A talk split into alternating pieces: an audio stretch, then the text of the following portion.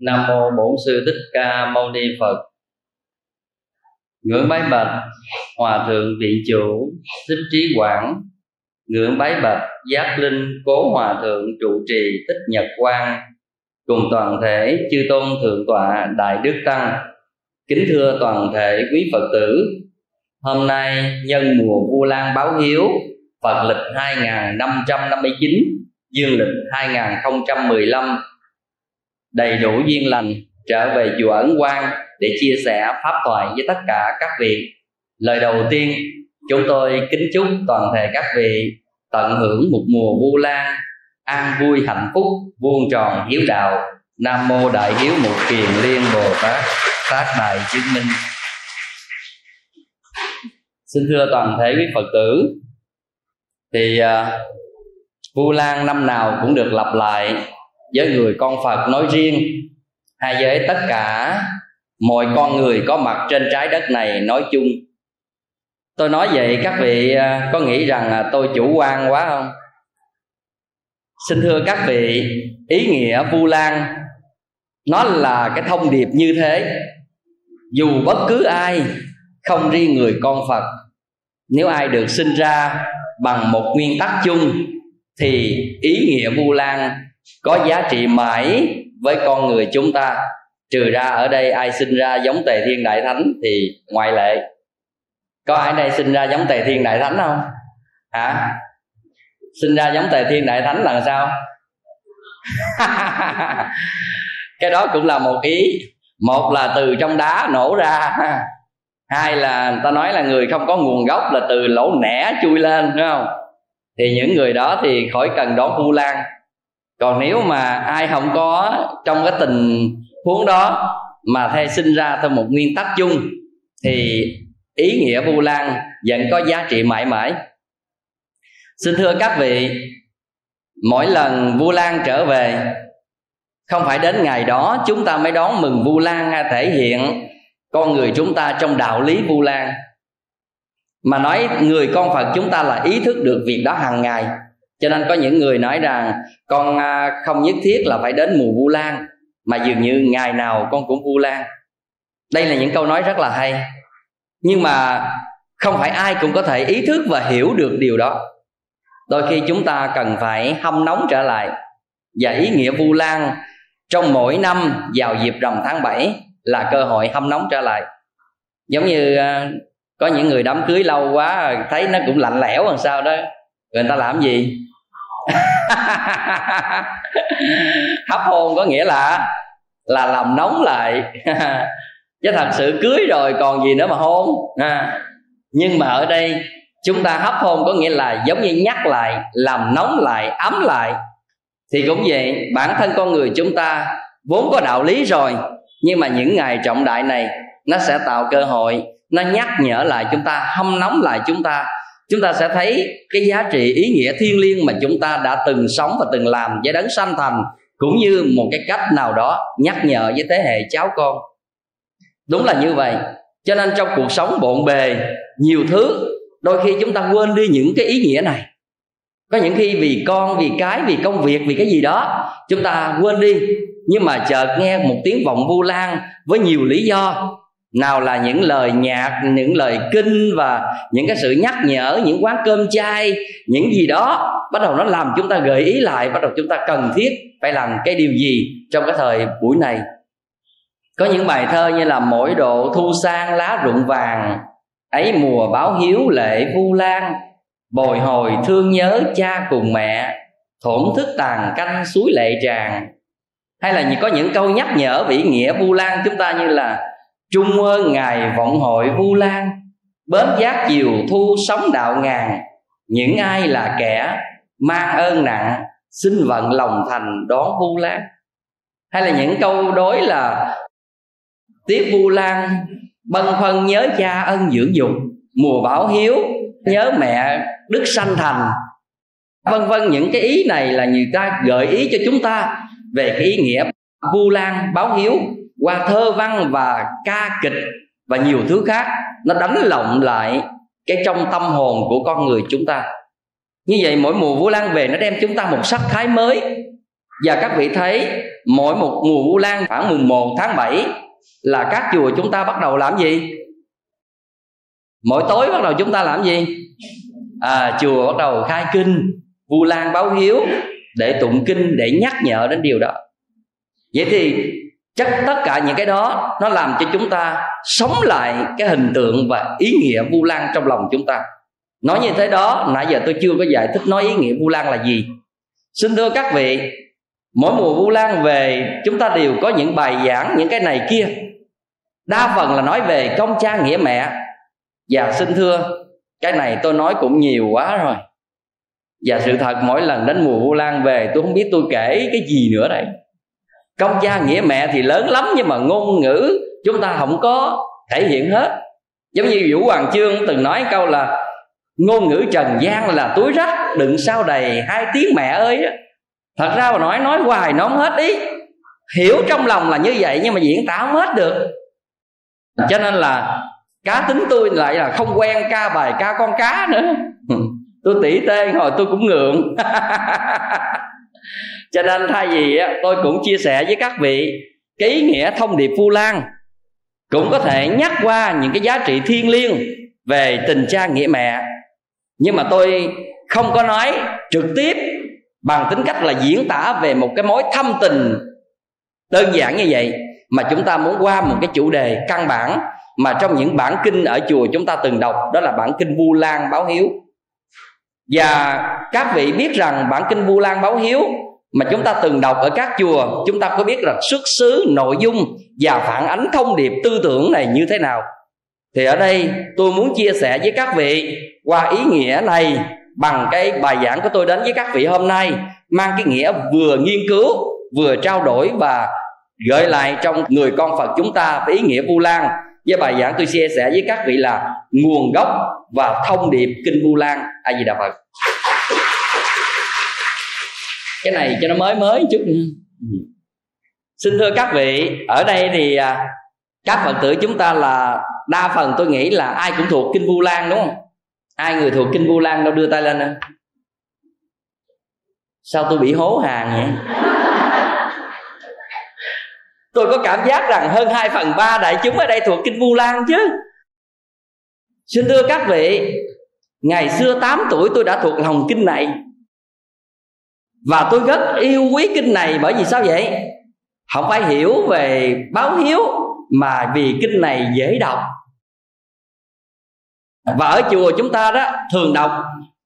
Dĩ nhiên là bản kinh vu lan được dịch ra với rất nhiều dịch giả nhưng mà một bản kinh phổ thông nhất mà chúng ta được từng quen đọc đó đó là bản kinh của hòa thượng huệ đăng dịch theo dạng là song thất lục bát á, thì cái đó chúng ta dễ đọc và nó su miệng hơn. Bên cạnh đó có một bản dịch kinh vu lan của ngài trí quang nhưng mà ngài dịch theo dạng văn xuôi cho nên là cái bản này cũng được để tham khảo nhưng không được phổ biến lắm. Còn cơ bản hầu như các chùa chúng ta đọc thì tôi không biết có chủ quan không, thì tôi thấy các chùa thường đọc bản kinh vu lan của hòa thượng huệ đăng. Ở ấn quan chúng ta đọc bản kinh vu lan nào? Một thở nọ thế tôn an trụ, phải không? Đó là bản dịch của hòa thượng huệ đăng đó. Ngài dịch theo dạng song thất lục bát. Một thở nọ thế tôn an trụ. Mấy chữ? Bảy. Xá vệ thành kỳ thụ viên mấy nữa? Bảy là song thất bắt đầu tới câu kế là gì? Một liên mới đặng lục. Không, mấy? Sáu. Câu kế là gì? Muốn cho cha mẹ khỏi vòng trầm. Mấy? Đây là cách dịch theo song thất lục bát. Chúng ta từng quen là như vậy.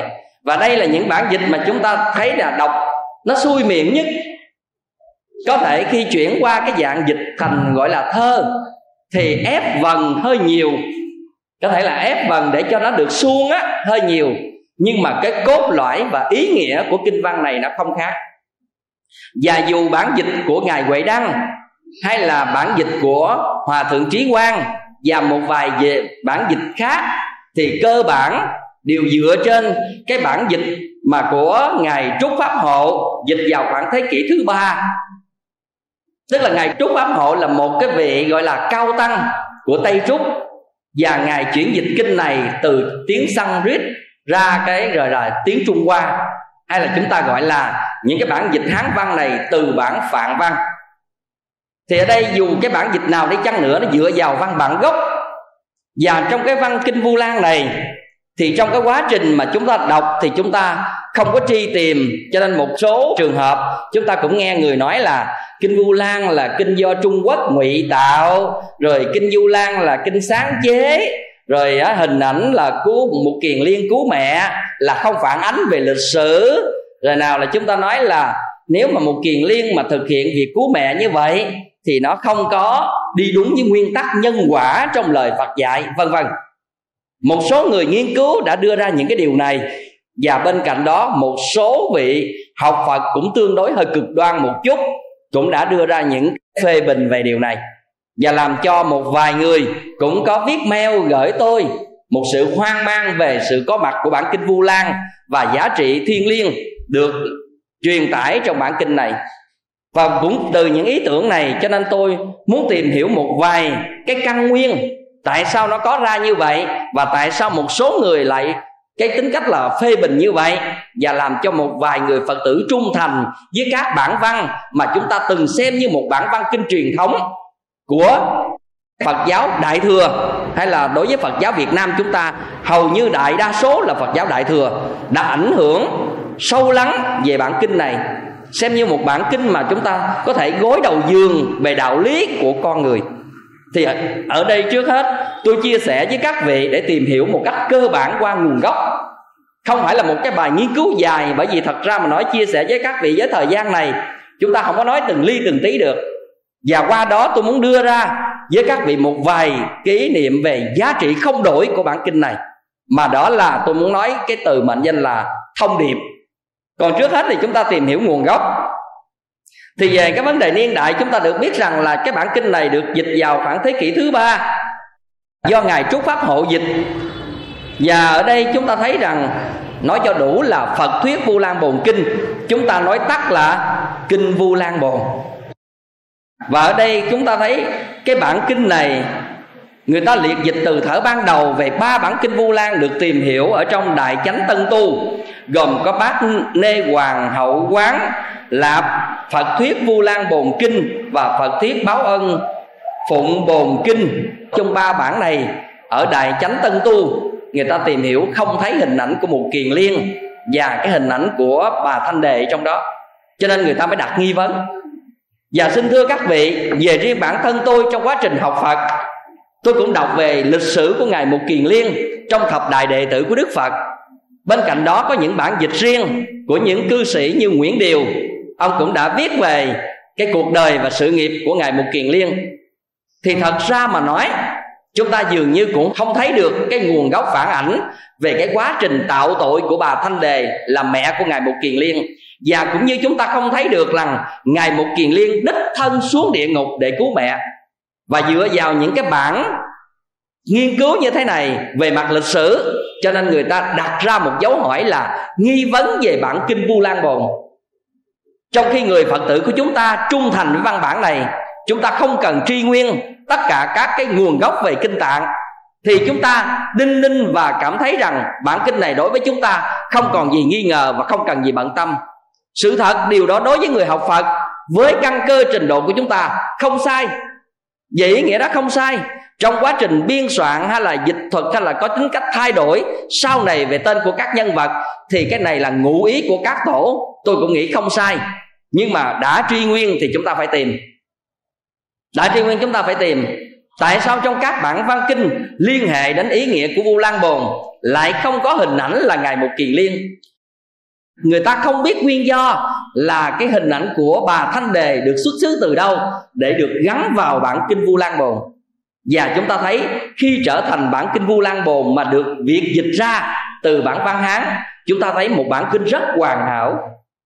Liệt kê về nhân vật của một vị thánh đệ tử mà lại hợp lý là thần thông đệ nhất.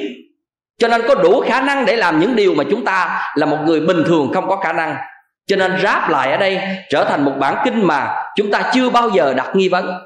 Nhưng mà do cái quá trình của một số nhà nghiên cứu thì người ta đặt ra một số nghi vấn, thì tôi đây cũng chia sẻ với các vị một vài cái nghi vấn mà trong những cái bản của một số thầy, một số cư sĩ cũng đã có nghiên cứu và bình giải cái việc này qua nhiều tạp chí, báo chí và sách vở mà tôi muốn tóm tắt những cái ý đại cương cơ bản cho các vị hiểu về điều này.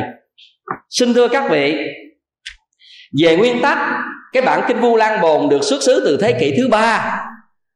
Nhưng mà người ta muốn tìm hiểu tại sao có hình ảnh một kiền liên và hình ảnh của bà thanh đề đọa địa ngục để được ngài một kiền liên cứu thì lại gắn vào trong bản kinh này vào thời điểm nào? Thì trong cái phần nghiên cứu của một số các thầy hay là các cư sĩ, học giả thì người ta tìm được rằng là bản mà gọi là để được thêm vào đó là cái bản biến văn đôn hoàng nói chung và cái tựa kinh đó là mục kiền liên minh giang cứu mẫu biến văn. Đây là những cái bản kinh được sáng tác kể từ thế kỷ thứ năm đến thế kỷ thứ 10 người ta tìm được như vậy. Cái biến văn này nó mang cái nghĩa là gì? Là đây là một tập hợp những văn kinh của phật giáo mà liên hệ đến những thần thông biến hóa cái đó gọi là biến văn. Cập nhật với nền văn hóa tín ngưỡng bản địa, hợp lại để trở thành những tác phẩm mà được sáng tạo, mang cái nghĩa là thần thông biến hóa một chút trong bản văn kinh này. Và vì vậy, trong biến văn này, cái gọi là một kiền liên minh giang cứu mẫu biến văn, thì cái tựa nó mình được hiểu là một kiền liên là chúng ta hiểu rồi. Minh giang là gì? Minh giang, minh không phải là sáng. Minh đây là chỗ tối tâm là u minh chứ không phải vô minh. Nó là chỗ tối tâm minh giang là trong chỗ tối tâm cứu mẫu biến văn là để cứu mẹ là một loại biến văn trong giai đoạn kể từ thế kỷ thứ năm đến thế kỷ thứ 10 và người ta có thể là người ta cho một vị cao tăng nào đó, một con người bác học nào đó, về cả văn chương, về cả phật học, về cả đạo lão, về cả đạo khổng rất là tài hoa để có thể sáng tạo nên một cái biến văn này. Người ta gọi tắt là biến văn và như vậy, có đầy đủ ý nghĩa, giá trị nhân văn ở trong đó. Và từ khi cái thời điểm đó, người ta mới ráp lại cái sự kiện của biến văn này trong cái bản kinh vu lan bồn để trở thành một cái bản kinh mà hoàn chỉnh như chúng ta hôm nay. Và chúng ta cảm thấy rằng là nói như vậy có nghĩa là người ta cứ cho này là một cái sự sáng tạo hoàn toàn của những cái vị cao tăng hay một vị thầy nào của trung quốc, thì cái này cũng chưa hẳn. Sự thật, tất cả những sự sáng tạo nó mang cái nghĩa phải dựa trên tính chất lịch sử và ý nghĩa về giáo lý của phật giáo. Chứ không thể nào mà một cái sự sáng tạo khơi khơi mà hoàn toàn không có cơ sở. Thì trong sự sáng tạo này, cho các nhà nghiên cứu, thì người ta thấy rằng là trong nội dung của biến văn, thì nêu lên cái hình ảnh một kiền liên trước khi đi tu đó là hình ảnh của một người con hiếu đạo tên là la bốc. Các vị nhớ, ở đây ai đã từng đọc một liên sám pháp? Một liên sám pháp không phải kinh nha. Chúng ta đọc bất cứ một bản kinh nào trong phật giáo mà để là sám pháp thì cái đó không phải là kinh. Nhớ là như vậy. Cái đó là bản của tổ hay của một vị hòa thượng, một vị thầy nào sáng tác ra thì cái đó gọi là sám văn.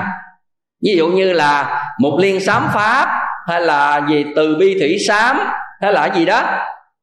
Lương hoàng sám, vân vân. Cái này không gọi là kinh nha. Phật tử phải hiểu rất rõ, sám và kinh là khác nhau. Kinh là những gì phật nói. Sám là những gì các tổ ghi chép biên soạn từ những đời sống tu tập, hoặc là rút tỉa từ một vài kinh văn để pha chế thêm vào trong cái kinh nghiệm tu tập. Cái đó gọi là sám hay là lục sau này còn đa phần các cái bản của chúng ta từng đọc ở các chùa chúng ta gọi là sám. Như vậy thì ở đây khi chúng ta đọc cái bản mục liên sám pháp thì chúng ta thấy ở trong đó nêu lên cái hình ảnh của ngài la bốc. Một người con hiếu thảo rồi á là vì vấn đề á mẹ là quá ích kỷ à, cho nên là không có muốn cho ngài để làm các việc thiện việc lành để cúng dường chúng tăng vân vân. Cho nên thường á, không có thích chuyện này rồi một hôm á, la bốc đi có chuyến đi buông xa. Rồi mới nhờ mẹ ở nhà mẹ ơi con để lại những khoản tiền này mẹ hãy cúng dường chư tăng hay là các sa môn các bà la môn để chi vậy? Để tạo phúc duyên lành cho gia đình mình vân vân mọi thứ. Thì ở đây người mẹ hứa nhận lời nhưng mà sau khi la bốc đi rồi thì ở nhà mặc tình ăn muốn và đồ còn dư lại đem đổ xuống xuống cống bỏ chứ không có là đi cúng dường ai hết á và những chư tăng nào đi lợi khất thực hay là những sa môn nào khất thực là đều đánh đuổi đi. Nhưng mà sau khi la bốc đi về bà vẫn nói rằng mẹ làm thiết chay cúng dường mẹ làm thế thế thế thế. Đó, nhưng mà sau cùng rồi bà chết bà lại đọa vào ngạ quỷ tức là một loại quỷ đói. Và la bốc sau đó giác ngộ đi tu lấy hiệu là một kiền liên rồi lại chứng đắc lục thông rồi muốn tìm đến thân mẫu của mình. Bèn dùng thiên nhãn tìm, mới đầu tìm không ra, mới thưa hỏi với phật. Phật mới nói là, mẹ ngươi đọa địa ngục, thì một kiền liên không an lòng. Một kiền liên nói, ủa, sao mẹ con ngày xưa là bố thí cúng dường làm phước không mà giờ sao lại đọa địa ngục để trở thành cái, gọi là quỷ đói như thế thế? Rồi cuối cùng, đó, một kiền liên mấy, dùng thần thông đi xuống địa ngục mới gặp mẹ mình rồi tâm sự. Rồi mẹ mới nói, ngày xưa mẹ dối con, nói như vậy chứ mẹ không làm thế thế thế. Trong bản mục liên sám pháp. Như vậy thì trong bản mục liên sám pháp với cái hình ảnh của ngài một kiền liên lấy tên là la bốc, thì người ta cũng tìm được cái nguồn gốc ở trong đây là để có bà mẹ thanh đề. Là như vậy thì đã trình bày cái này người ta tìm được trong các bản phạn văn bản phạn văn người ta dựa vào trong cái bản kinh. Trước hết là bản kinh mà trong Bali tương đương, nó mang tên là Uttara Matu Beta Vattu được dịch với cái nguyên bản là Quốc Đa La mẫu quỷ sự. Và ở đây người ta được tìm trong một trong những cái kinh thuộc về là tiểu bộ kinh, tức là Thut Khuddaka Nikaya đó. Thì trong Khuddaka Nikaya này có một cái tiểu bộ kinh mà phần đó gọi là Ngạ quỷ sự là một trong 15 kinh thuộc về kinh tiểu bộ.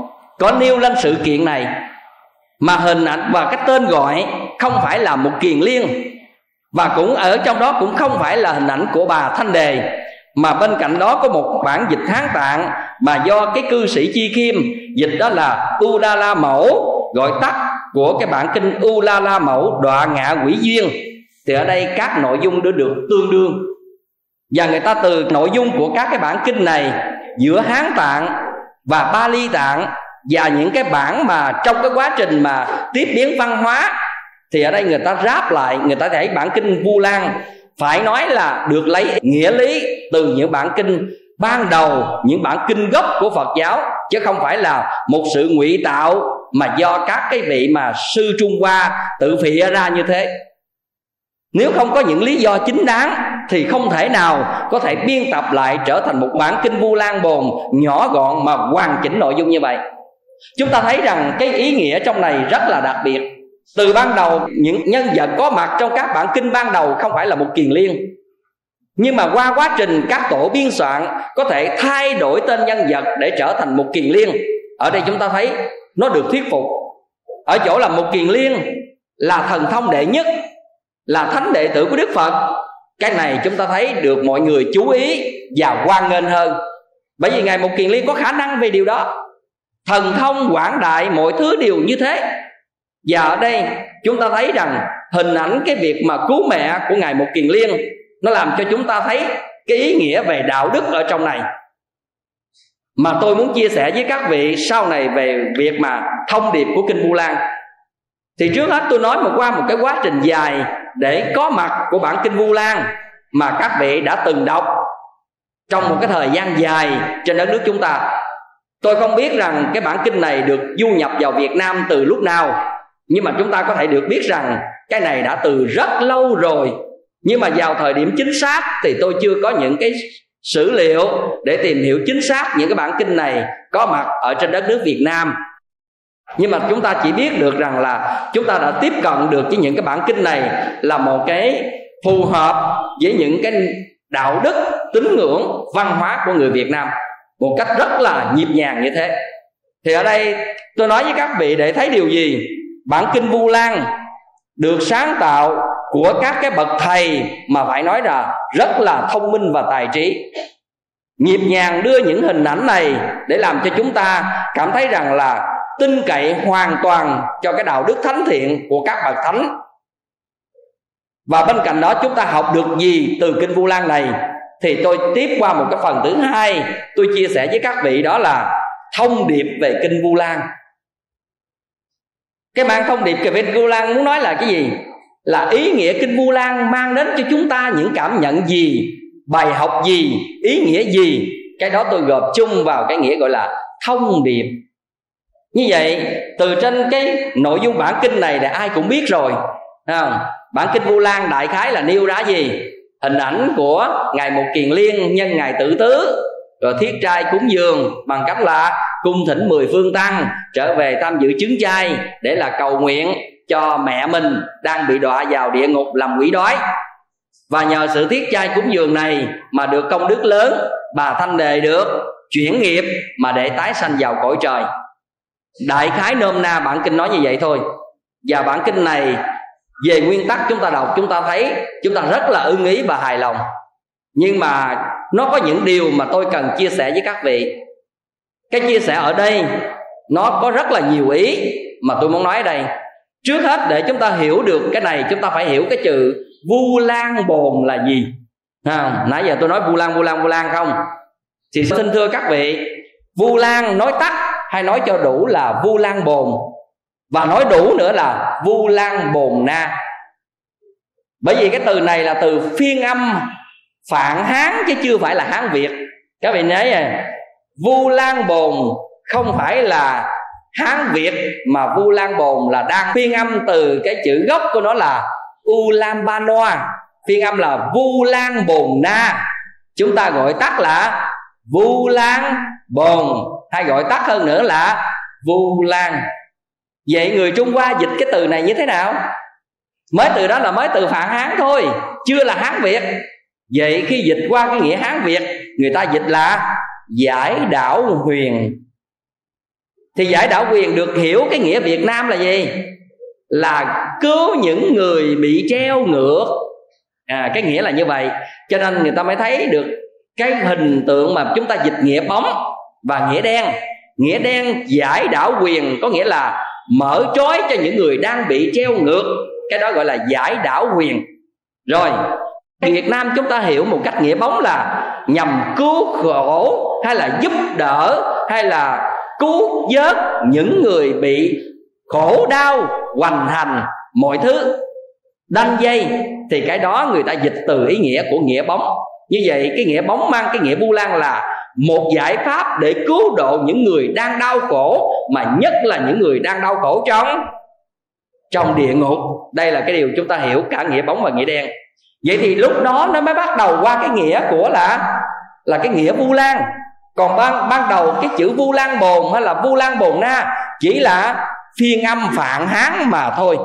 Cho nên có những người dịch vu lan bồn là là cái bồn là chậu cái chậu đó để làm gì cúng trong ngày vu lan. Sự thật cái này dịch cái bằng nó đó là quá đen luôn á. À, quá đen luôn. Cho nên tôi nói dịch này tôi mới nhớ lại ngày xưa có một cái à, cái quyển tự điển của một tác giả nào tôi quên rồi.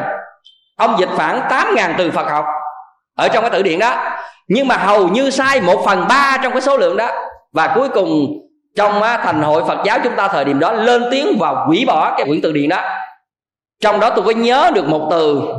Ông ta dịch cái từ sa môn. Các vị biết ông ta dịch sa môn là gì phải không? Sa môn, sa là gì? Sa là cát, môn là gì? Cửa, cho nên ông ta dịch sa môn là cửa cát. Về nghĩa đen chính xác không? Chính xác, nhưng mà ông không hiểu rằng cái từ sa môn là chữ đang phiên âm phản hát chứ không phải là từ từ nghĩa hán việt ông đè cái nghĩa hán việt, ông dịch chết rồi. Cái chữ sa môn là mới phiên âm từ cái phản án là samana. Phiên âm là sa môn. Và nếu theo dịch cái nghĩa của hán việt thì người ta dịch là là cần tức, là tịnh trừ, là là gì đó. Nói chung là mang cái nghĩa rất là thánh thiện. Dứt ác, làm lành, thanh tịnh, đoạn trừ phiền não, vân vân. Và để chỉ cho những bậc tu hành chân chính, cái đó gọi là sa môn ông đè ông dịch ra, chữ sa môn là cửa cát, không có nghĩa gì trơn trọi. Bằng cái vô tình hay cố ý thì tôi không biết, nhưng mà cái cách dịch này không chấp nhận được. Cũng như một cái sự hiểu lầm của chúng ta về bản kinh bát nhã, mà tôi đã giảng ở đây, cái cái kinh mà bát nhã tâm kinh tôi có nói với các vị về cái tựa đề mà kinh bát nhã đó. Các vị có nhớ không? Ai đã từng ở đây mà giảng đường này đã từng học bản kinh bát nhã tâm kinh với tôi rồi, đâu đưa tay lên đây. Một, còn nhiêu rụng nó hết rồi hai, ba. Xin thưa các vị, trong đó tôi có nói với các vị đó, cái chỗ chữ tâm kinh mà các vị hiểu theo cái nghĩa của hán việt, cho nên là chúng ta dịch cái bản đó, chúng ta cắt đi nghĩa gốc của nó mà chúng ta dịch tâm kinh. Chúng ta chỉ lấy ý nghĩa tâm kinh là sai hoàn toàn với bát nhã tâm kinh. Nói các vị như vậy. Cho nên ở đây, chúng ta không tìm được cái nguồn gốc của các cái văn tự nghiên cứu tỷ giáo mà chúng ta đè dịch liền là chúng ta sai. Cho nên đó, chữ mà bát nhã tâm kinh thì đúng, nhưng mà lược để trở thành chữ tâm kinh là sai. Bởi vì chữ tâm kinh không có nghĩa gì hết trơn trọi bởi vì chữ tâm đó không mang cái nghĩa là là tâm thức, mà chữ tâm đó mang cái nghĩa là cốt lõi, trọng yếu của bát nhã mà thôi. Cho nên, một là nói tắt là kinh bát nhã, còn hai là chúng ta gọi là bát nhã tâm kinh, mình nói cho đầy đủ luôn. Còn nếu mà chúng ta nói chữ tâm kinh không, là không đúng. Và đè trên cái tử tâm kinh mà dịch là kinh nói về tâm, thì càng sai nữa. Các vị có thể nghe lại cái bản dịch bát nhã tâm kinh của tôi đã từng chia sẻ với các vị trong cái hai buổi pháp thoại tại ấn quang này. Như vậy thì tôi muốn nói các vị là nguồn gốc văn tự các thuật từ phật học, chúng ta phải được học kỹ, nghiên cứu kỹ. Còn bằng không, chúng ta bị nhầm cho nên riêng về cái bản kinh vu lan bồn, chữ bồn nó không có mang cái nghĩa là chậu không? Chúng ta dịch theo cái nghĩa chậu đó là lấy cái chậu ra để mà mà đựng đồ cúng thí của mọi người vào dịp vu lan đó là tiêu rồi. Cho nên chữ bồn mà nói thêm nữa là bồn na thì đủ hơn. Tại vì u lam ba noa, u lam thì phiên âm là thành chữ vu lan, ba noa thì dịch là bồn na. Còn nếu chúng ta nói tắt là bồn cũng được, nhưng không được dịch qua chữ bồn thành nghĩa chậu à, mà chỉ là mới phiên âm thôi. Như vậy trong cái nội dung của bản kinh vu lan chuyển tải cho chúng ta một thông điệp rất là quý báu mà chúng ta thấy là dù ở góc độ nào thì giá trị vu lan vẫn không đổi. Cho dù sự kiện ngày một kiền liên cứu mẹ là một câu chuyện được liên kết qua các câu chuyện về tiền kiếp và ngạ quỷ sự thuộc tiểu bộ thì vẫn nói lên được ý nghĩa về giáo dục và hiếu thảo rất trọng đại và giá trị nhân văn, đạo đức được truyền tải một cách tinh tế, dù phật tử hay không phật tử, đó là một cách truyền tải đầy trí tuệ. Thì chúng ta phải thấy được rằng, bản kinh này phải nói là đầy trí tuệ. Dù với bất cứ một lý do nào, chúng ta cũng được thừa nhận và xem nó như một văn bản mà đáng tin cậy về đạo đức. Qua quá trình biên tập kinh điển, vài trăm năm sau cái thời đức phật nhập niết bàn, thì dĩ nhiên nhiều bộ phái sáng tạo ra rất nhiều các bản kinh mới mà phải dựa vào trong những nền tảng giáo lý mà đức phật đã dạy. Vì vậy, trong cái ý nghĩa này, bản kinh vu lan về mặt đạo đức học hoàn toàn chấp nhận. Dù với bất cứ lý do gì chấp nhận, học thuyết của phật giáo ở trong này, một phần chúng ta có thể suy nghĩ thêm trong cái phần, một lát nữa chia sẻ với các vị đó, thì tôi sẽ bình giải thêm một chút. Nhưng mà cơ bản nhất vẫn có giá trị về mặt cứu độ như thế nào so với những người là không trực tiếp làm những điều công đức mà người thân làm hộ thì giá trị nó như thế nào? Và ý nghĩa địa ngục đối với người khảo phật của chúng ta có bị xê dịch hay là có lệch lạc gì không? Hay là này kia, tôi sẽ chia sẻ với các vị trong cái bản chia sẻ này luôn. Thì từng bước tôi sẽ chia sẻ với các vị với một vài ý. Thứ nhất là công ơn sanh thành dưỡng dục là cái không bao giờ đổi. Đây là cái điều mà chúng ta thấy, bản kinh vu lan cho chúng ta thấy điều đó hình ảnh ngài mục kiền liên là thánh đệ tử của đức phật. Một trong thập đại đệ tử sáng giá mà chúng ta thấy ngài mục kiền liên làm được chuyện đó. Để chúng ta thấy rằng là người tu không có nghĩa là trở thành kẻ bất hiếu, mà tôi đã từng giảng các vị bài giảng tại ấn quang. Bài gì các vị có nhớ không? Bài gì? Hả? Đúng vậy, ai đó nói giỏi cho chàng pháo tay đi. Ừ đó là cái bài giảng tôi giảng tại đây là thờ cha kính mẹ hơn là đi tu. Để người ta xỉa xoáy rằng những ông thầy là những người bất hiếu, những người tu theo phật giáo là bất hiếu. Thì cái đó tôi nêu rồi, tôi chứng minh rồi, tôi phân tích rồi. Tôi không nói lại tại đây. Chỉ điều chúng ta thấy rằng trong bản kinh vu lan, kèm theo bản kinh báo hiếu, chúng ta thấy hai cái hình ảnh nhân vật sáng giá nhất mà chúng ta thấy bản kinh vu lan là đại diện ngài mục kiền liên. Bản kinh báo hiếu, hình ảnh của ai? Không. Hình ảnh bản kinh báo hiếu là hình ảnh đức phật. Bản kinh báo hiếu nói rằng đức phật một hôm đi giữa đường, rồi sao? Gặp đống xương. Rồi đức phật làm gì? Rồi đức phật quỳ xuống lại. Cả thánh đệ tử đi theo đức phật hoàn toàn kinh ngạc về hành động này tại sao đức phật là một bậc thầy trời người như vậy mà ngài đi lại một đống xương? Nhưng mà đức phật bình thản mới giải thích và trả lời rằng là trong đống xương này hoặc thân ta hoặc kẻ sanh ta. Kẻ sanh ta là ai? Là cha, là mẹ. Như vậy, đức phật thấy rằng trong đống xương này có những hài cốt của cha và mẹ ngài ở trong đó. Và vì vậy đức phật cúi lại những hình ảnh cao khiết cúi lại đóng xương để bày tỏ lòng hiếu thảo đối với đấng sanh thành để chúng ta thấy được rằng là giá trị hiếu thảo đạo đức là muôn thuở. Giàu với thân phận nào? Phật, trời, thánh, thần, vua, quan hay là người bình dân nhất? Giá trị đạo đức về ân sanh thành dưỡng dục là không đổi. Cho nên tôi thấy ở các chùa vào những dịp mà tổ chức lễ vu lan, rồi làm lễ bông hồng cài áo, thì thông thường chúng ta được mặc định có hai loại bông hồng. Một là màu hồng đỏ là để chỉ cho những người còn mẹ, và một cái màu nữa là màu trắng để tượng trưng cho cái niềm đau của những người mất mẹ. Thì ở đây lại có thêm sáng tạo một loại bông màu nữa. Màu gì?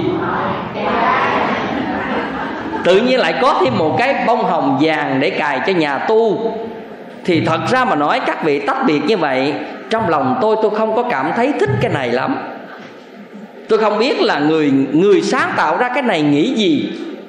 Bởi vì đạo đức về hiếu thảo ân sanh thành dưỡng dục là không đổi cho dù đức phật. Các vị thấy rất rõ không?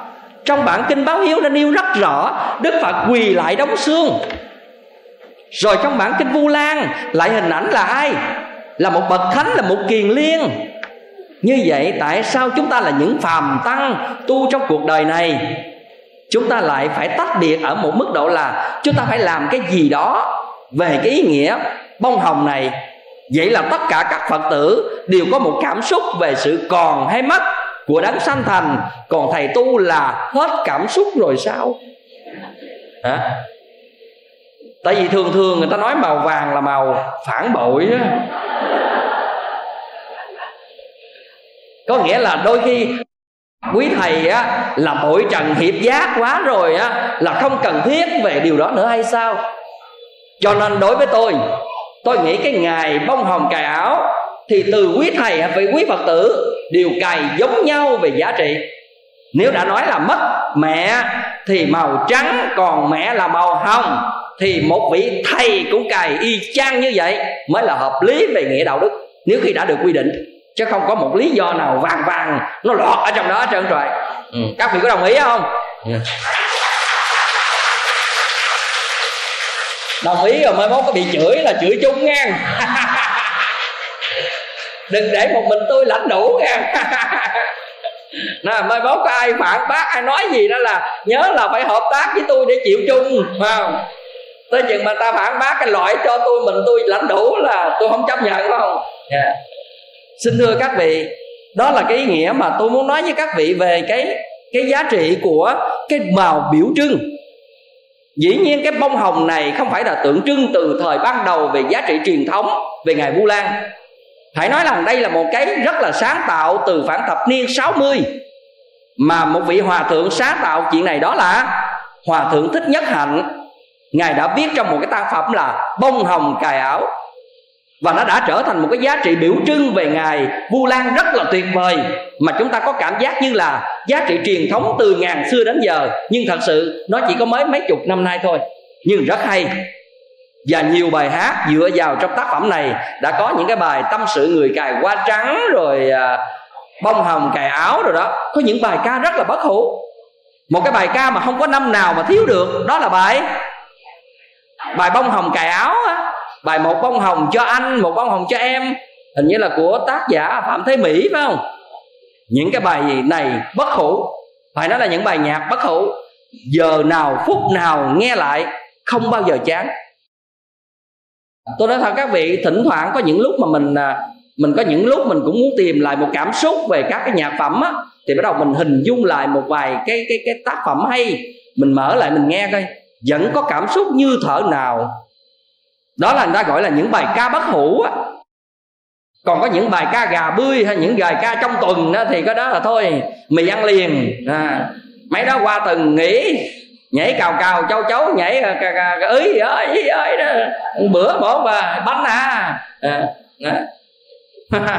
mấy đó không thể gọi là ca bất hủ được mà tôi nhớ một nhà thơ mà ông từng nói sông nguyên á, nó mấy loại nhạc đó là nhạc gà bươi, thầy ơi. Tôi lặp lại, ta đừng chửi tôi. Cho nên các vị thấy rằng những ý nghĩa đó, nó rất là thiêng liêng và cao quý. Và người học phật của chúng ta là chúng ta phải để ý cái này. Không khéo, chúng ta từng bước chúng ta đưa chúng ta ra khỏi một cái nền tảng đạo đức một cách vô tình cho nên tôi nghĩ trong ngày vu lan đó, mình cài được trên áo mình một đóa hồng trắng hay là đóa hồng đỏ đều có những giá trị và cảm xúc của nó để chúng ta cảm nhận khi đã được quy định chung hay là sự mặc định trong một giai đoạn nào đó. Vì vậy, trong mùa vu lan năm nay, tôi cũng vẫn còn may mắn được một phân nửa hạnh phúc mà phân nửa không tròn. Vì tôi mất cha, coi như là mất một nửa rồi. Còn mẹ, nhưng mà mẹ như chúa già ba hương rồi đó, thành ra là cái này nó cũng nằm nửa vời. Thành ra không biết nó rụng lúc nào. À, cho nên lúc nào còn đeo được bông hồng màu màu đỏ thì cũng là may mắn cảm thấy mình hạnh phúc đi. Rồi để một ngày nào mà khi mình có cài bông trắng á, thì mình cũng đã tận hưởng một cách trọn vẹn về bông đỏ rồi. Chứ đừng để mà gọi là chúng ta hụt hẫng tiếc nuối. Rồi mai này á bông hồng đỏ nó rụng đi người thay vào bông trắng rồi tiếc nuối nghẹn ngào này kia đó thì cái này không nên cho nên á, trong cái thông điệp về vũ lan, nó sẽ đưa cho chúng ta những ý đó. Cho nên tôi mới nói với các vị, ân sanh thành dưỡng dục là không đổi. Ha, tôi lặp đi lặp lại hồi nãy giờ. Dù là ai, dù là phật, dù là thánh, dù là vua, quan, dù là chức phận, dù là bình dân, tất cả mọi người chúng ta đều không thay đổi được cái ý nghĩa này. Cho nên tôi đã rất là lên tiếng gai gắt với một vài loại tôn giáo và những cái cái văn hóa mà đi ngược lại với nền đạo đức Việt Nam. Đây là tôi không có thể chấp nhận được. Những loại tôn giáo, những loại tín ngưỡng nào đi vào Việt Nam mà ngược lấy loại hình văn hóa, phê bình cho cách thờ cha kính mẹ, kêu dẹp đổ bàn thờ, những loại tôn giáo này là tôi nói thật, phải loại trừ ra dứt điểm với nền văn hóa Việt Nam. Không một ai có thể chấp nhận được điều này. Những kẻ cạn cợt và yếu đuối hay là những kẻ bị lừa dối hay là những kẻ có thể là tự biến mình trở thành kẻ dông ân bội nghĩa thì cứ tiếp nhận. Và đó đã chấp nhận cái số phận trở thành những kẻ mà gọi là không có nguồn gốc. Mà theo cái bạn gì nãy nói đó là những kẻ ở đâu? À, ở đâu chui lên đó? À, thì đó là thuộc cái loại đó. À. còn tất cả người việt nam chúng ta phải nói là với cái nền tảng đạo đức về luân lý này là ngàn đời không đổi các vị có thể làm được điều gì để đáp đền ân sanh thành dưỡng dục? Đó là tùy lòng hiếu thảo của các vị, tùy lương tâm đạo đức của các vị. Nhưng trên nguyên tắc, các vị phải nhớ, cây có cội, nước có nguồn là nguyên tắc. Và bản thân chúng ta phải có được sự sanh thành từ cha và mẹ, không có cách thứ hai. Sự hy sinh của cha và mẹ là một sự cao cả lớn nhất trên cuộc đời. Phải nói là như thế chúng ta đừng cập nhật với một vài cái hình ảnh xấu xa nào đó. Đó là một cái thành phần cá biệt trong vấn đề đạo lý thôi. Đừng cập vào. Mà chúng ta phải thấy, nguyên tắc chung của con người làm cha làm mẹ là hy sinh tận tụy cho con cái, mà không có một lý do thứ hai. Cho nên hình hài này chúng ta có được với bất kỳ lý do gì, thì chúng ta cũng phải nhớ đến cái nguồn gốc từ ban đầu. Đức phật đã từng dạy cái công sinh thành dưỡng dục rất lớn. Nếu quên ơn này là một tội lớn nhất trong cuộc đời, mà đức phật từng nói, điều thiện lớn nhất không gì bằng hiếu thảo, mà tội ác lớn nhất không gì bằng bất hiếu. Sao vậy? Cái này các vị phải để ý. Tại vì nó đã có một cái giá trị thiêng liêng mà sự sinh thành, dưỡng dục là một cái điều mà không có cách khác được. Tôi nói để các vị thấy, vừa rồi tôi đọc cách đây, ngày hôm qua thôi chứ không nào. Tôi đọc trên web, trên mạng đó. Tôi có đọc một cái tin của một người phụ nữ ấn độ, vừa rồi bị chết vì sinh con không không tròn á. Thì cái tin, nội dung của tin là như thế này. Một người phụ nữ ấn độ khi đi sinh mà chắc là ở một cái vùng nào đó, y học rồi chưa tốt hay sao đó, có thể không có siêu âm trước hay sao đó, mà không biết rằng là mình sinh con đẻ ngược á. Thường thường chúng ta sinh con là sinh cái gì ra trước? Cái đầu. Nhưng mà có cô này cũng sinh cái chân ra trước. Thì trong cái bệnh viện đó, cái những cái người phụ sản á, họ đỡ sinh á, thì khi lúc họ đỡ, họ làm sao mà họ kéo cách gì đó mà họ làm sức cái đầu của đứa nhỏ ở trong. Yeah. Cái này là nói chung là một cái cái gì mà khủng khiếp quá. Các vị biết rằng họ đỡ cách gì mà họ rút cái mình ra mà cái đầu nó mắc kẹt lại. Thì cái bà mẹ như vậy đó thì ở trong cái phương tiện dụng cụ y khoa nơi đó đó, không đủ để giải quyết cái sự cố này. Cho nên bắt đầu tức tốc bảo người chồng đưa người vợ cấp cứu đi qua một bệnh viện khác thì cái cô này cổ mang cái đầu của cái đứa bé trong cái người đó đi qua một bệnh viện khác thì khi qua bên đó đâu còn kịp nữa. Đứa con chết đã đành, nhưng mà trên đường qua tới nơi, giải phẫu, cứu chưa xong, thì người mẹ cũng qua đời. Một cái sự kiện mà gọi là chấn động, mà chấn động ngay cái thời điểm của lễ vu lan và cái điều đó chúng ta mới thấy rằng, trong kinh báo hiếu mà khi đức phật nói lên một câu là sinh con là nhất sanh thập tử nhiều bề gian nan. Câu này chúng ta thấy đức phật nói hoàn toàn chính xác. Cho nên các vị thấy, sinh một đứa con là chỉ nguyên tắc của loài người. Nhưng mà sự thật, để có một đứa con hoàn hảo, để lớn lên, để thành nhân chi mỹ là cả một quá trình. Chúng ta đừng nghĩ đơn giản mà có thể có mặt chúng ta trong cuộc đời. Các vị chối bỏ với bất cứ một lý do nào về ân cha nghĩa mẹ, các vị đều trở thành người vô đạo đức và người vong ơn bội nghĩa cái ân nghĩa nói chung tối thiểu nhất cũng là ân nghĩa được nương tựa từ một bào thai đó để có mặt trên cuộc đời. Một vài trường hợp, có những người cha người mẹ không tròn bổn phận. Cái điều này hiếm hoi, nhưng khi chúng ta được lớn lên, cũng không lấy cái đó làm ôm hận, ôm quán, mà chúng ta không nợ nhiều với những người đã mang ta có mặt trên cuộc đời thôi, chứ không thể nào gọi là một cái gọi là quán giận huống chi là một số người hận mẹ giết mẹ giết cha. Trong thời gian qua chưa đầy một tháng ba sự kiện của người con giết mẹ từ miền bắc cho đến ở tới ở miền nam. Và tôi đã giảng cái này trong một bài giảng hồi hôm. Đó là cái bài giảng là đừng để đạo đức à, trở thành món hàng xa xỉ. À, đây là một bài giảng tôi giảng tại tu viện tường vân. Hồi hôm tôi có nói về những cái ý nghĩa này thì trở lại vấn đề này của chúng ta giá trị này không đổi thì một ai giàu mang cái nghĩa là phật tử? Hay không là phật tử chúng ta vẫn mang cái nghĩa là ơn cha nghĩa mẹ chứ.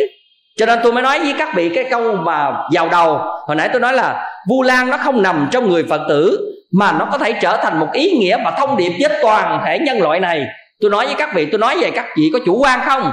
Thì có nghe một tiếng của bé bé nào đó nói có. À, của một người, nhưng mà bây giờ tôi phân tích ra, các vị mới thấy rằng không có chủ quan gì cả. Cho nên vì vậy, vấn đề đạo đức là nguyên tắc. Dù anh là thân phận nào, quốc gia nào, con người nào, anh không có cách khác được. Đừng biện giải, đừng bào chữa. Nếu anh là một người không có tình nghĩa, không có đạo đức, thì hãy chấp nhận rằng chúng ta vô đạo đức. Chứ đừng lấy những sự kiện hay là một vài cái linh tinh để rồi bào chữa cho cái chuyện bất hiếu của chúng ta.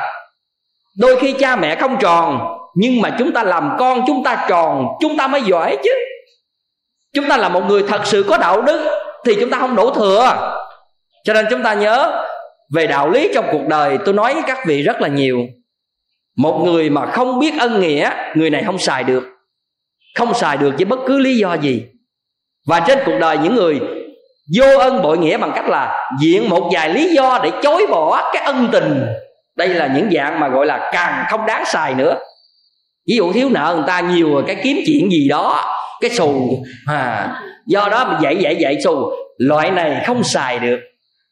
Ta phải nói là loại dông ân bội nghĩa mà còn tệ còn hơn là là là ăn rồi quẹt. Quẹt mỏ gì? À, như gì đó. như vậy thì nói thật ra các vị trong cuộc đời nó có những loại người như thế. Dân gian chúng ta từng có những câu giống như là người ta ba thứ ba thứ ba thứ người ta kẻ kẻ hai tiền rưỡi kẻ ba mươi đồng. Thật sự cái câu ba thứ người ta là người ta nói khiêm tốn đó. Người ta một triệu thứ người ta. À, chứ không đơn giản đâu. Nhưng mà người ta muốn sánh ví là có những kẻ rẻ tiền lắm là một con người nhưng mà rẻ tiền lắm. Rẻ nhất là những kẻ kiếm chuyện để dông ân bội nghĩa. Đi mượn tiền người ta ba lần, người ta đều cho ba lần. Mượn tới lần thứ tư, người ta không cho. Kiếm chuyện chửi mắng và hãm hại người ta, loại này là không xài được. Đúng ra đi mượn tiền người ta ba lần, người ta cho ba lần lần thứ tư người ta không cho, thì nhớ ơn ba lần mà lần thứ tư không nhớ chứ không thể gọi là vì một lý do không cho, quên những lần trước. Đây là đạo lý con người không cho phép chúng ta như vậy. Như vậy có những giá trị ân lớn như trời, như biển là ân sanh thành dưỡng dục. Và chúng ta lấy một vài sự kiện, ví dụ như mẹ nói nặng cái lời, mít thấy bỏ đi. Loại này bất hiếu kiểu vô duyên. À. nó thật sự không chấp nhận được à, vậy đó mà người yêu của nó nó bỏ chết lên chết xuống nó bò theo. Anh ơi đừng bỏ em anh ơi đừng bỏ em. À, à. tôi thấy cái điều này nó đáng nhục hơn là cái lời của mẹ cha chứ. Mẹ cha có nói mày con quỷ mày con gì đó này kia nóng giận nói chút thôi. Đâu sao đâu. Vậy mà quýt thấy bỏ đi này kia cái nọ còn những cái thằng vô dụng vô tích sự nào đó thậm chí lừa đảo nó thấy bà cúi đầu bò theo năn nỉ chết sống mà anh bỏ em muốn thuốc chuột chết liền giờ thế. Đúng là thật sự mà nói không chấp nhận những cái cách này. Tôi nói thiệt tôi nói ai chửi tôi tôi chịu. Tôi bị chửi nhiều rồi chửi thêm chẳng sao. À. Nhưng mà tôi không có chấp nhận mấy cách cách như vậy. Cho nên á chúng ta sống bằng một cách nô lệ, không đúng chỗ, không đúng cách đánh mất giá trị của con người của mình. Rẻ tiền như thế mà chúng ta vẫn vẫn làm, trong khi có những cái đạo lý mà dính vào trong tội lỗi nữa mà chúng ta lại lại xem thường. Đây là cái điều chúng ta phải để ý. Cho nên những thanh niên ở nhà đối với cha mẹ, cứng đầu cứng cổ, đi ra ngoài đường, một đứa bạn gái nào nói cái đầu nó mềm nó mềm còn hơn cục bột nữa. À nó lạ vậy tại sao là như vậy? Cho nên chúng ta mới thấy rằng chúng ta nhẹ thể và rẻ tiền trong những cái phi đạo đức. Ừ. tôi không có chấp nhận những cái cách này. Tôi mới nhớ cái câu của một bài hát đã từng nói là nếu ai không biết thương mẹ thì sao? Hình hài còn đó cũng như không? Câu này nghe nhẹ xìu nhưng mà chửi đau lắm đó cái trong cái bài hát tôi không nhớ bài gì nhưng mà tôi nhớ hai câu này thôi. Nếu ai không biết thương mẹ hình hài còn đó cũng như không. Đây là câu chửi chúng ta chửi bằng văn chương. Còn muốn chửi bằng giấy đen tôi dịch ra cho biết. À. nếu mà gọi là chữa đen là vậy nè. Nếu mà mình không biết thương cha kính mẹ đó hình hài còn đó cũng như không có nghĩa là cái dáng thì giống con người nhưng mà không phải con người. Vậy là con gì đó đó tôi nói nghĩa đen nha. À, tôi nói ra cái cái nghĩa mà gọi là nó rõ luôn á. Hình hài còn đó cũng như không có nghĩa là dáng anh dáng chị giống người quá nhưng mà nó không phải người. Nó là loại đười ươi một cái gọi gì đó? Ừ. cho nên ở đây tôi nói nền luân lý đạo đức đặt lên những cái có giá trị thật chứ không phải là đặt ra để ràng buộc con người nếu trong một thế giới loài người mà không có những nguyên tắc đạo đức đó, chúng ta làm sao gọi là con người? Đã trở thành một con người là một con người có trí tuệ, có tình cảm, có đạo lý. Mà không thể hiện được đạo lý, không thể hiện được tình cảm của con người, thì chúng ta đâu phải loài người. Tôi nói thẳng là như vậy. Cho nên có một triết gia ông từng nói vậy trong cái quá trình mà gọi là, nói chung là cái này học thuyết của Darwin nha, ông dựa vào đó ông nói thôi nha. Còn Phật học thì nói chung không có lệ thuộc cái này. Ông nói là, trải qua hàng triệu năm để con người tiến hóa từ vượng thành người, nhưng mà từ người muốn trở lại thành vượng thành thú á, nó trong nháy mắt. Ông nói câu này phải nói là suy nghĩ thâm trầm. Hàng triệu năm con người bằng sự phấn đấu không mệt mỏi để cuối cùng tiến hóa lên trở thành một động vật bậc cao có trí tuệ, có đạo lý, thì nó trải qua quá trình quá dài đi. Nhưng mà để mà từ người làm thú á, nó nhanh vô cùng.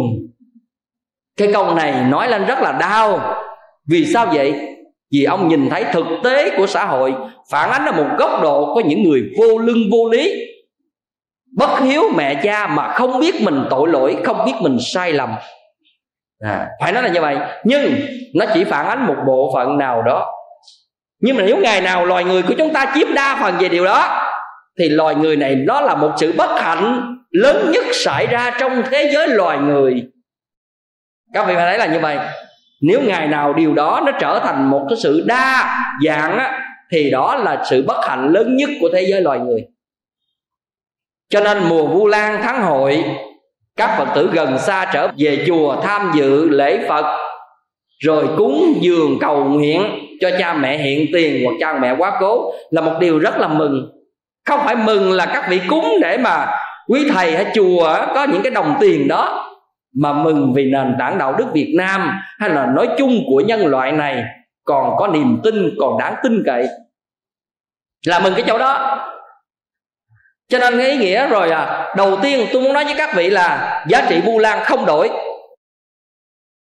Là cái đầu tiên tôi muốn nói.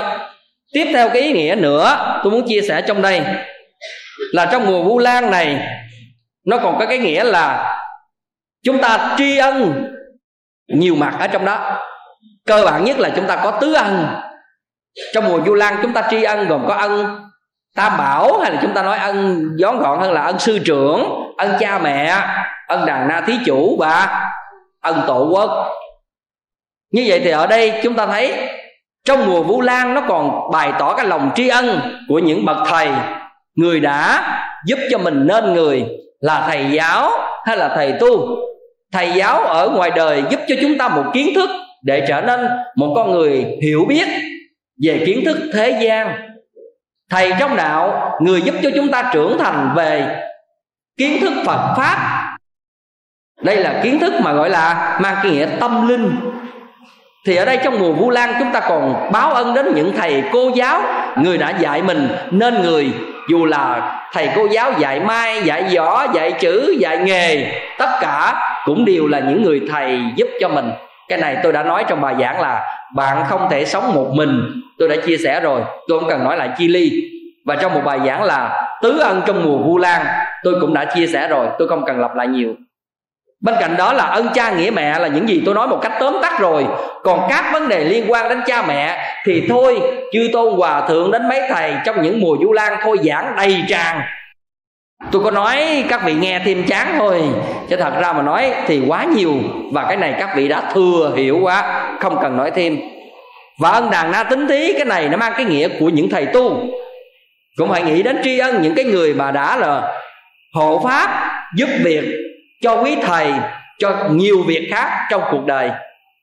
Để quý thầy hành đạo, tu đạo, thì cái này ân đàn na dành cho tu sĩ. Và cái ơn nữa đó là ơn tổ quốc. Ơn tổ quốc là tri ân những người đã hy sinh vì đất nước này. Ơn những người anh hùng dựng nước, giữ nước. Ơn những người anh hùng đã từng nằm xuống cho mảnh đất thân yêu này. Ơn những chiến sĩ đã từng bỏ mình trong các cuộc chiến để bảo vệ sự hòa bình độc lập. Ơn của những người đang là giữ gìn bờ cõi trong và ngoài hậu phương cũng như tiền tiến. Và đặc biệt nhất là hiện giờ các chiến sĩ đang ở ngoài hải đảo, vân vân. Đây là những điều mà những người trong hậu phương phải suy nghĩ đến, những khó khăn gian khổ của những người đó. Họ thuộc về những con người hy sinh cho chúng ta có được giấc ngủ bình an chúng ta có được cuộc sống an lành. Trong khi các vị nào từng sống ngoài đảo các vị biết rằng nước không phải dễ có xài mà. Rau không phải dễ trồng mà. Sống bằng hàng ngày gió mà mang hơi muối biển á, nó rít cả người từ sáng tới chiều.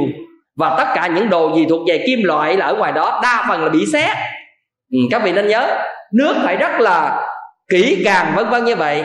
Mà những người sống gian khổ như vậy để bảo vệ sự bình an của chúng ta như vậy ở trong đây chúng ta ở có được nhà cao cửa rộng chăn ấm niệm im rồi chúng ta quậy đua xe nhậu đập lộn rồi thế này thế kia. Cho nên ta nói nhàn cư di bất thiện là vậy đó. Đưa ra ngoài trường xa vài buổi là biết. À. chứ còn ở trong đây á sướng quá rồi quậy rồi phá.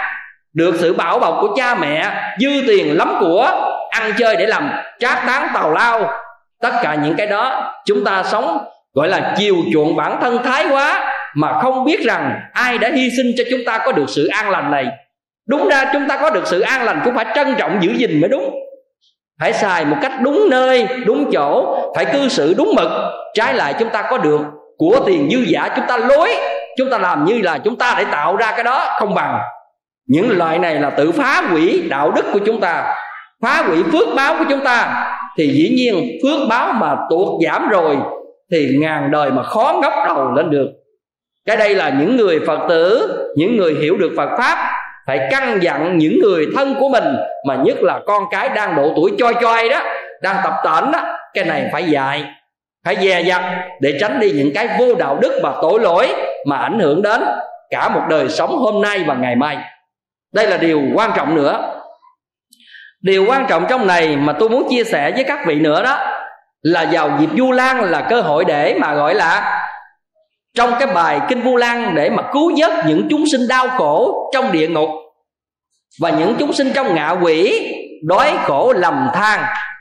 Thì bằng những cái việc làm như trận tế, cúng cô hồn hay là chúng ta cúng nhiều thứ, hay bên cạnh đó có những người cúng vàng mã, vân vân. Cái này một lát bàn, phải không? Cúng vàng mã, cúng này kia để hồi hướng cho những chúng sinh bị đọa vào trong ngạ quỷ, đói khổ. Đây là hành động nhân đạo. Hành nhân đạo. Nhưng nhân đạo thực tế nữa là vào dịp vu lan.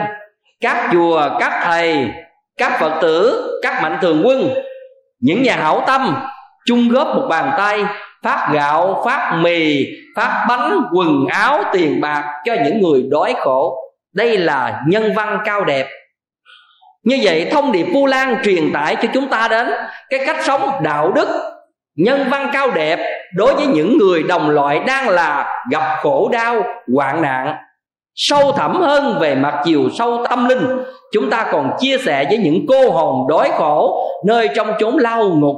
Như thế, về mặt đạo đức cả hai, âm và dương đều lưỡng lợi trong cái ngày vu lan báo hiếu này. Tùy quan niệm tập quán của cá nhân cũng như một tập thể dùng miền. Chúng ta có những cái cách để thi ân, báo ân hay là làm tốt, làm phước thiện cho những người quá cố khác nhau và những người hiện tiền khác nhau. Có những người dùng vàng mã để mà đốt xuống âm phủ hay là đốt xuống cho những người đó ở dưới địa ngục gì đó. Thì sự thật rằng cái này nó đã đang là một sự tranh cãi. Người cho là mê tín, người cho là tập quán, người thế thế tôi phải nói với các vị rằng, cái điều này tôi thì à, đứng kẻ giữa để phân tích.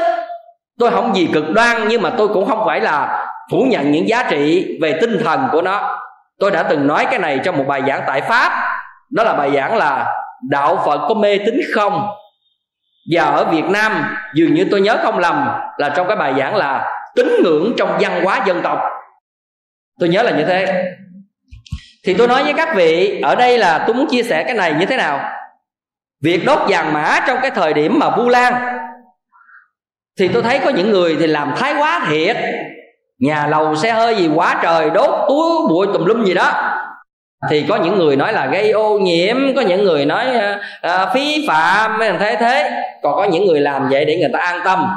Thì trước hết tôi nói là tục đốt vàng mã không phải trong phật giáo à, trước hết tôi phải nói là như vậy trong các văn kinh phật giáo chưa bao giờ đề cập và khuyến khích điều này.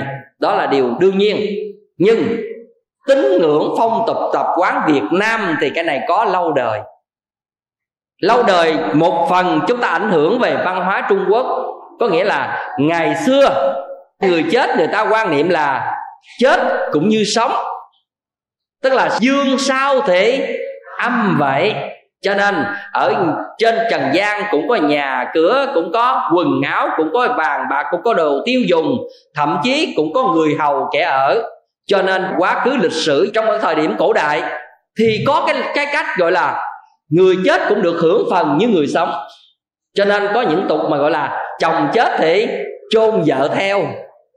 Cái này nó hơi bị nhẫn tâm á. Hoặc là cái người chủ chết thì chôn tôi tớ theo rồi vàng bạc thiệt chôn theo. Quần áo thiệt bỏ chôn theo. Rồi đào quyệt á cất thành nhà thiệt. Rồi từ một cái quá trình người, người ta thấy rằng cái đó nhẫn tâm và phí phạm. Cho nên bắt đầu người ta thay bằng từ cái đồ thiệt bắt đầu chuyển sang đồ giả bắt đầu vàng mã có mặt. Đó nói chung là quá trình phát triển dài và con người ta văn minh lên người ta nhân đạo lên người ta sẽ suy nghĩ được những cái hướng tích cực hơn và qua quá trình, người ta dành những cái đồ đó để người ta gửi cho cái người người âm hay là người chết, người ta mang cái nghĩa để bớt đi sự đau thương của những cái khi mà chôn sống những người sống theo. Rồi bớt đi phí phạm là chôn vàng bạc theo, vân vân, từ ý nghĩa đó. Và phong tục tập quán Việt Nam lâu đời đã ảnh hưởng đến cái truyền thống này. Và chính vì vậy, cái này không thể ngang nhiên mà nó có nó có nhiều lý do. Cũng xuất phát từ cái gì? Đạo lý của con người. Tức là người còn sống, nghĩ đến người chết, cho nên phải có trách nhiệm, phải làm gì đó để mình được an tâm. Nhưng mà với một cái thời văn minh hiện đại, chúng ta thấy rằng nếu gìn giữ mà làm thái quá, thì nó trở thành phí phạm.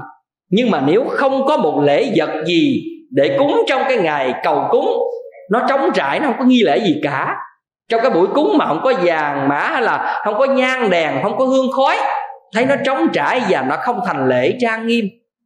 Vì vậy, nếu chúng ta có quan niệm, chúng ta làm để thứ nhất là thể hiện lòng hiếu đạo chúng ta, được bày tỏ qua một vài cái lễ nghi, gói gọn thôi, không quá phí phạm, rườm rà. Nhưng đủ lễ thì riêng tôi tôi chấp nhận điều này. Một vài tấm vàng bạc trong cái ngày cúng lễ không có gì là quan trọng và phí phạm. Nhưng mà nó có hương có khói nó làm cho con người ta cảm nhận được giá trị thiêng liêng của cái phần nghi lễ. Nhưng mà đốt cho cả đống thì cái đó tôi thấy phi phạm tượng trưng là đủ rồi. Cho nên chúng ta cho mê tín thì cũng không hẳn. Nếu một người đốt rằng là ừ ông nội bà nội tôi chết xuống dưới không biết có quần áo mặc không? Cái đốt cả đống quần áo vét đồ xuống. À, rồi thậm chí à, ông cố bà cố mình ngày xưa ông đâu có mặc quần áo vét đâu. Áo dài khăn đóng không giờ gửi xuống chưa biết gì ông biết mặc. À, à, chưa chắc gì biết mặc mấy cái này. À, nhưng mà chúng ta có phong tục tập quán chúng ta cứ làm. Rồi nghĩ ba má mình ngày xưa này kia đó mình khổ cực quá không có xe quê kỳ đồ chạy không có mercedes đồ ha. Tất cả mọi thứ cứ ra mua mercedes đồ đốt thầy xuống. Rồi nhớ mày xưa không có điện thoại giờ mua điện thoại. À, gửi xuống. Thật sự máy này chưa chắc gì ổng ba biết xài phải không? À. xin thưa các vị, nếu chúng ta có quan niệm như vậy thì nó thuộc về mê tín. Phật giáo không có chỉ cái này. Nhưng mà thôi, cái tình nghĩa của chúng ta, cái thiên liêng của mỗi người, tôi không đá động. Nhưng nếu chúng ta học hiểu theo phật pháp, trong ngày cúng kỷ niệm, thì chúng ta có những nhang, đèn, vài tấm vàng mã và cái gì đó, quần áo gì lầu kho một cách gói ghém gọn ghẽ đốt để trở thành nghi lễ quan niệm như một nghi lễ trong giờ cúng để nó có được cái gì đó hương khói trang nghiêm, thì việc này tôi nghĩ không gọi là mê tín, mà gọi là phong tục tập quán. Thuộc về lễ nghi của chúng ta. Mặc dầu phật giáo không bài, nhưng mà các vị có nhu cầu thì tôi thấy mấy thầy cũng cúng. Cũng cúng, cũng đốt, cũng giái cho các vị. Cái này là đáp ứng nhu cầu tín ngưỡng của mọi người. Nhưng trong việc này cầu cúng lễ vu lan tháng hội nó còn có ý nghĩa là tạo cơ hội cho những người bất hiếu trong lúc cha mẹ sanh tiền. Đây, thông điệp này quan trọng đó. Có những người dường như cả đời khi còn cha mẹ không biết được cái hạnh phúc của chúng ta còn cha mẹ. Rất chủ quan về sự có mặt của cha mẹ và quá hời hợt với sự có mặt của cha mẹ. Lạnh lùng bất hiếu, vô tình, vô cảm. Rồi một ngày nào đó khi cha mẹ qua đời hụt hẫng mất tất cả. Thì lúc đó giật mình và vu lan là cơ hội để cho những người đó ăn năn, làm một cái điều gì đó, tụng một thời kinh vu lan, gửi cúng chùa, gửi tiền bố thí, mang cái nghĩa chuộc lại lỗi lầm. Đó cũng là cái lối để cho con người ta thoát về mặt cảm tội lỗi. Vì vậy ngày vu lan là cơ hội để cho chúng ta có thể là một thực tế nhìn lại những ân tình cha mẹ còn hiện tiền để chúng ta làm điều gì đó. Hay là không còn cơ hội thì chúng ta bằng những niềm tin vào Phật pháp, chúng ta thực hiện những nghi lễ, làm những phúc đức. Đó là cái cách để giúp cho con người chúng ta hồi đầu hướng thiện. Là một điều tôi thấy đáng nên. Thông điệp kinh vu lan gửi cho chúng ta những ý tưởng này rất hay và rất là quý báu. Chúng ta cần phải trân trọng những giá trị của đó còn cái việc rồi là tháng 7 tháng cô hồn gì đó, tất cả những này là do tập quán thói quen của chúng ta. Chứ nguyên tắc tháng nào cũng thế thôi. Cho nên chúng ta đừng có lệ thuộc vào những điều này. Rồi chúng ta gây ra quan mang, sợ hãi. Rồi, một thông điệp kinh vu lan mà đáng chia sẻ nữa, đó là vấn đề là một người này có thể cầu nguyện cho người kia được siêu thoát, mà cái này về tính nhân quả chúng ta đang cảm thấy nghi ngờ trên nguyên tắc của nhân quả thì sao? Ai ăn nấy ai ăn nấy no ai tu nấy đắt à, các vị tu các vị nhờ. Tôi tu tôi nhờ. Các vị ăn các vị no. Tôi ăn tôi no. À, tôi không ăn tôi đói. Các vị không ăn các vị đói. Tôi không thể ăn các vị no dùm được vân vân. Như vậy thì ở đây các vị thấy điều này là điều nguyên tắc của nhân quả. Nhưng mà trong bản kinh vu lan cho chúng ta một cái cảm giác là ngài đại hiếu một kiền liên nhờ thập phương tăng thanh tịnh tu hành, và thiết trai cúng dường để tạo nên lực dụng giúp cho bà thanh đề và nhiều chúng sinh ở trong địa ngục ngày hôm đó đều được tái sanh vào cõi cõi trời. Cái này mang cái nghĩa về vấn đề gì? Về vấn đề về nhân quả chúng ta giải thích không nổi. Nhưng mà ở đây chúng ta biết rằng tác dụng của những người thiện tiền, cầu cúng cho người quá cố đối với một người phàm phu như chúng ta, vẫn có giá trị nhưng mà không trọn vẹn. Giá trị nào? Kinh địa tạng cho chúng ta một cái thông điệp là gì? Bảy phần công đức, người hiện tiền là thân bằng quyến thuộc của người chết. Cầu cúng thì người quá cố hưởng được bao nhiêu? Một phần, có nghĩa là tỷ lệ một phần bảy. Vậy thì ở đây chúng ta thấy được điều gì? Cái giá trị cầu cúng của những người thân vẫn có một giá trị tối thiểu, nhưng mà ngang nghĩa trợ duyên chứ không phải chánh nhân. Cái này tôi có giảng trong cái bài giảng, ai năng nấy no, ai tu nấy đắc rồi. Nhưng ở trong thông điệp này, kinh vu lan cho chúng ta thấy được cái gì? Chúng ta tạo cái phước duyên đối với tam bảo cúng dường chư tăng. Dù cái giá trị cho người quá cố không nhiều, nhưng cũng tạo cơ hội cho người hiện tiền, làm được tích lũy phúc đức cho chúng ta từ một đến nhiều đời. Đây là cái cách giáo dục dạy dỗ về cái cách bố thí mà đứng đầu trong các cái cách gọi làm phước điền là kỉnh điền. Trong ba loại điền kỉnh điền, ân điền và bi điền thì cúng dường tam bảo và đặc biệt là hiện tiền chư tôn đức tăng thì hình ảnh đó thuộc về dạng kỉnh điền, là một trong những dạng cúng dường một cách tôn quý. Như vậy đúng nghĩa một người thọ sự cúng dường của quần chúng không mang cái nghĩa thọ để có ăn hưởng, để được giàu có, để được dư giả ai bằng tâm niệm này, đó là tâm niệm của địa ngục. Hãy nói là như vậy. Thầy tu mà mang tâm niệm này để thọ cúng dường là tâm niệm của địa ngục. Để trở thành quỷ đói hay trở thành người nghèo của tương lai gì đó, chứ không phải là một người trở thành một bậc ứng cúng như các vị thầy đúng nghĩa. Vì vậy đúng nghĩa của một người thọ trai, sự cúng dường của quần chúng. Không mang nghĩa là để được ăn sung mặc sướng, để được mọi người quỳ lị ở nơi đó, để được ăn trên ngồi trước. Ai nhìn hình ảnh này mà đi tu, ai nhìn hình ảnh này mà để nghĩ như vậy, là những người bắt đầu mở cửa địa ngục hết trơn hết rồi. Bảo đảm luôn. Tôi bảo đảm với các vị, nếu thầy tu nào hãnh diện về điều đó. Cảm giác rằng chúng ta ngồi để được ăn trên ngồi trước để thọ nhận điều đó. Tất cả chúng ta là mở lửa địa ngục cho chúng ta đi. Và cái giá phải trả cho những cái này là không nhỏ. Tôi nói với các vị như vậy.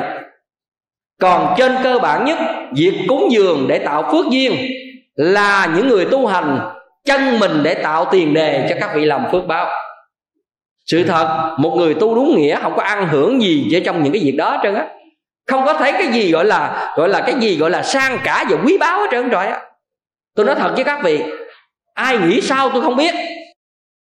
Cho nên tôi mới nói trong một vài bài giảng tôi nói một số người nói thầy chùa giờ sướng lắm hen ngồi đó người ta cúng ăn không hen? Tất cả mọi thứ rồi người ta bái lại rồi cho sẵn ăn ở không sướng sướng. Tôi nói sướng vô đây. À, vô vô đây ta cho ăn. Đó. Nè. Tôi đã từng nói rồi mà sao không ai vô chứ trọ không biết nữa. Miệng nói sướng quá tôi kêu vô không vô. À cho nên tôi mới nói các vị á, đức phật là những bậc ứng cúng, thánh tăng là những bậc ứng cúng, và những bậc chân tu là những bậc chịu cúng vì vấn đề lợi ích cho quần sinh. Phải nói là như vậy. Chứ thật sự ăn hưởng cái gì? Đúng nghĩa là ăn hưởng cái gì? Tôi không biết những tâm niệm của người khác như thế nào. Cho nên, cái việc mùa vu lan chúng ta cúng dường tất cả mọi thứ là góp phần công đức cho cái ý nghĩa của người hiện tiền cũng như người quá cố đây là một cái thông điệp rất là quý báu. Và nếu chúng ta làm được bằng tâm niệm chân thành như vậy, chúng ta sẽ tạo lực dụng một phần để hồi hướng ông bà cha mẹ quá cố. Nếu ông bà cha mẹ quá cố còn nằm ở trong địa ngục và ngạ quỷ, thì những chúng sinh ở trong đó còn thọ hưởng được một phần công đức từ sự làm phước của những người hiện tiền. Còn nếu ông bà tổ tiên chúng ta tái sanh rồi, thì tất cả phần công đức này ai làm thì hưởng trọn vẹn đây là giá trị về cái nghĩa như vậy. Thì tôi chia sẻ với các vị trong cái ý nghĩa đó để các vị thấy gì? Thông điệp vu lan đã cho chúng ta rất nhiều ý nghĩa thiêng liêng, cao quý và tạo cơ hội cho chúng ta làm tròn bổn phận một cách trực tiếp cũng như gián tiếp.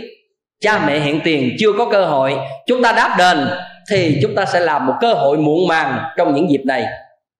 Tôi không mong rằng tất cả các vị làm việc muộn màng mà tôi chỉ mong rằng tất cả chúng ta làm việc đang là. Làm sao phải trân trọng những giá trị đang là của ông bà, cha mẹ? Thể hiện đạo lý là một con người biết thương cha, kính mẹ, không có gì mất giá trị cả. Nó còn tăng thêm giá trị đạo đức và tôi bảo đảm các vị, chưa có một ai thương cha, kính mẹ mà cuộc đời khổ lụy. Cái phước báo đó rất là lớn. Một người thương cha, kính mẹ dù hèn cũng thể trong cuộc đời này các vị cứ để ý, trừ ra những người phản phúc những người vô ân bội nghĩa thì đa phần nhất thời thì chúng ta thấy dường như cái gì đó nhưng hầu như tất cả kết cục đều đau thương. Đây là quy luật sòng phẳng công bằng của nhân quả. Vì vậy yêu thương ông bà tổ tiên hay là kính quý ông bà cha mẹ là cái đạo đức ngàn đời là về mặt phẩm chất của con người cũng như là cái phước báo hôm nay và ngàn sau. Và chúng ta tái sinh vào một môi trường nào hoặc là trong hiện đời đều có những đứa con ngoan, trò giỏi, một gia đình hạnh phúc vẹn toàn. Mong rằng mỗi mùa vu lan lặp lại, những niềm đau nỗi khổ của người cha, người mẹ khi gặp những đứa con bất hiếu, những nỗi đau khổ của những người từng bất hiếu được giảm dần trong thời gian đó là niềm phúc lạc lớn lao cho người con Phật của chúng ta cũng như của nhân loại. Chúc các vị một mùa vu lan, an vui, hạnh phúc, vui tròn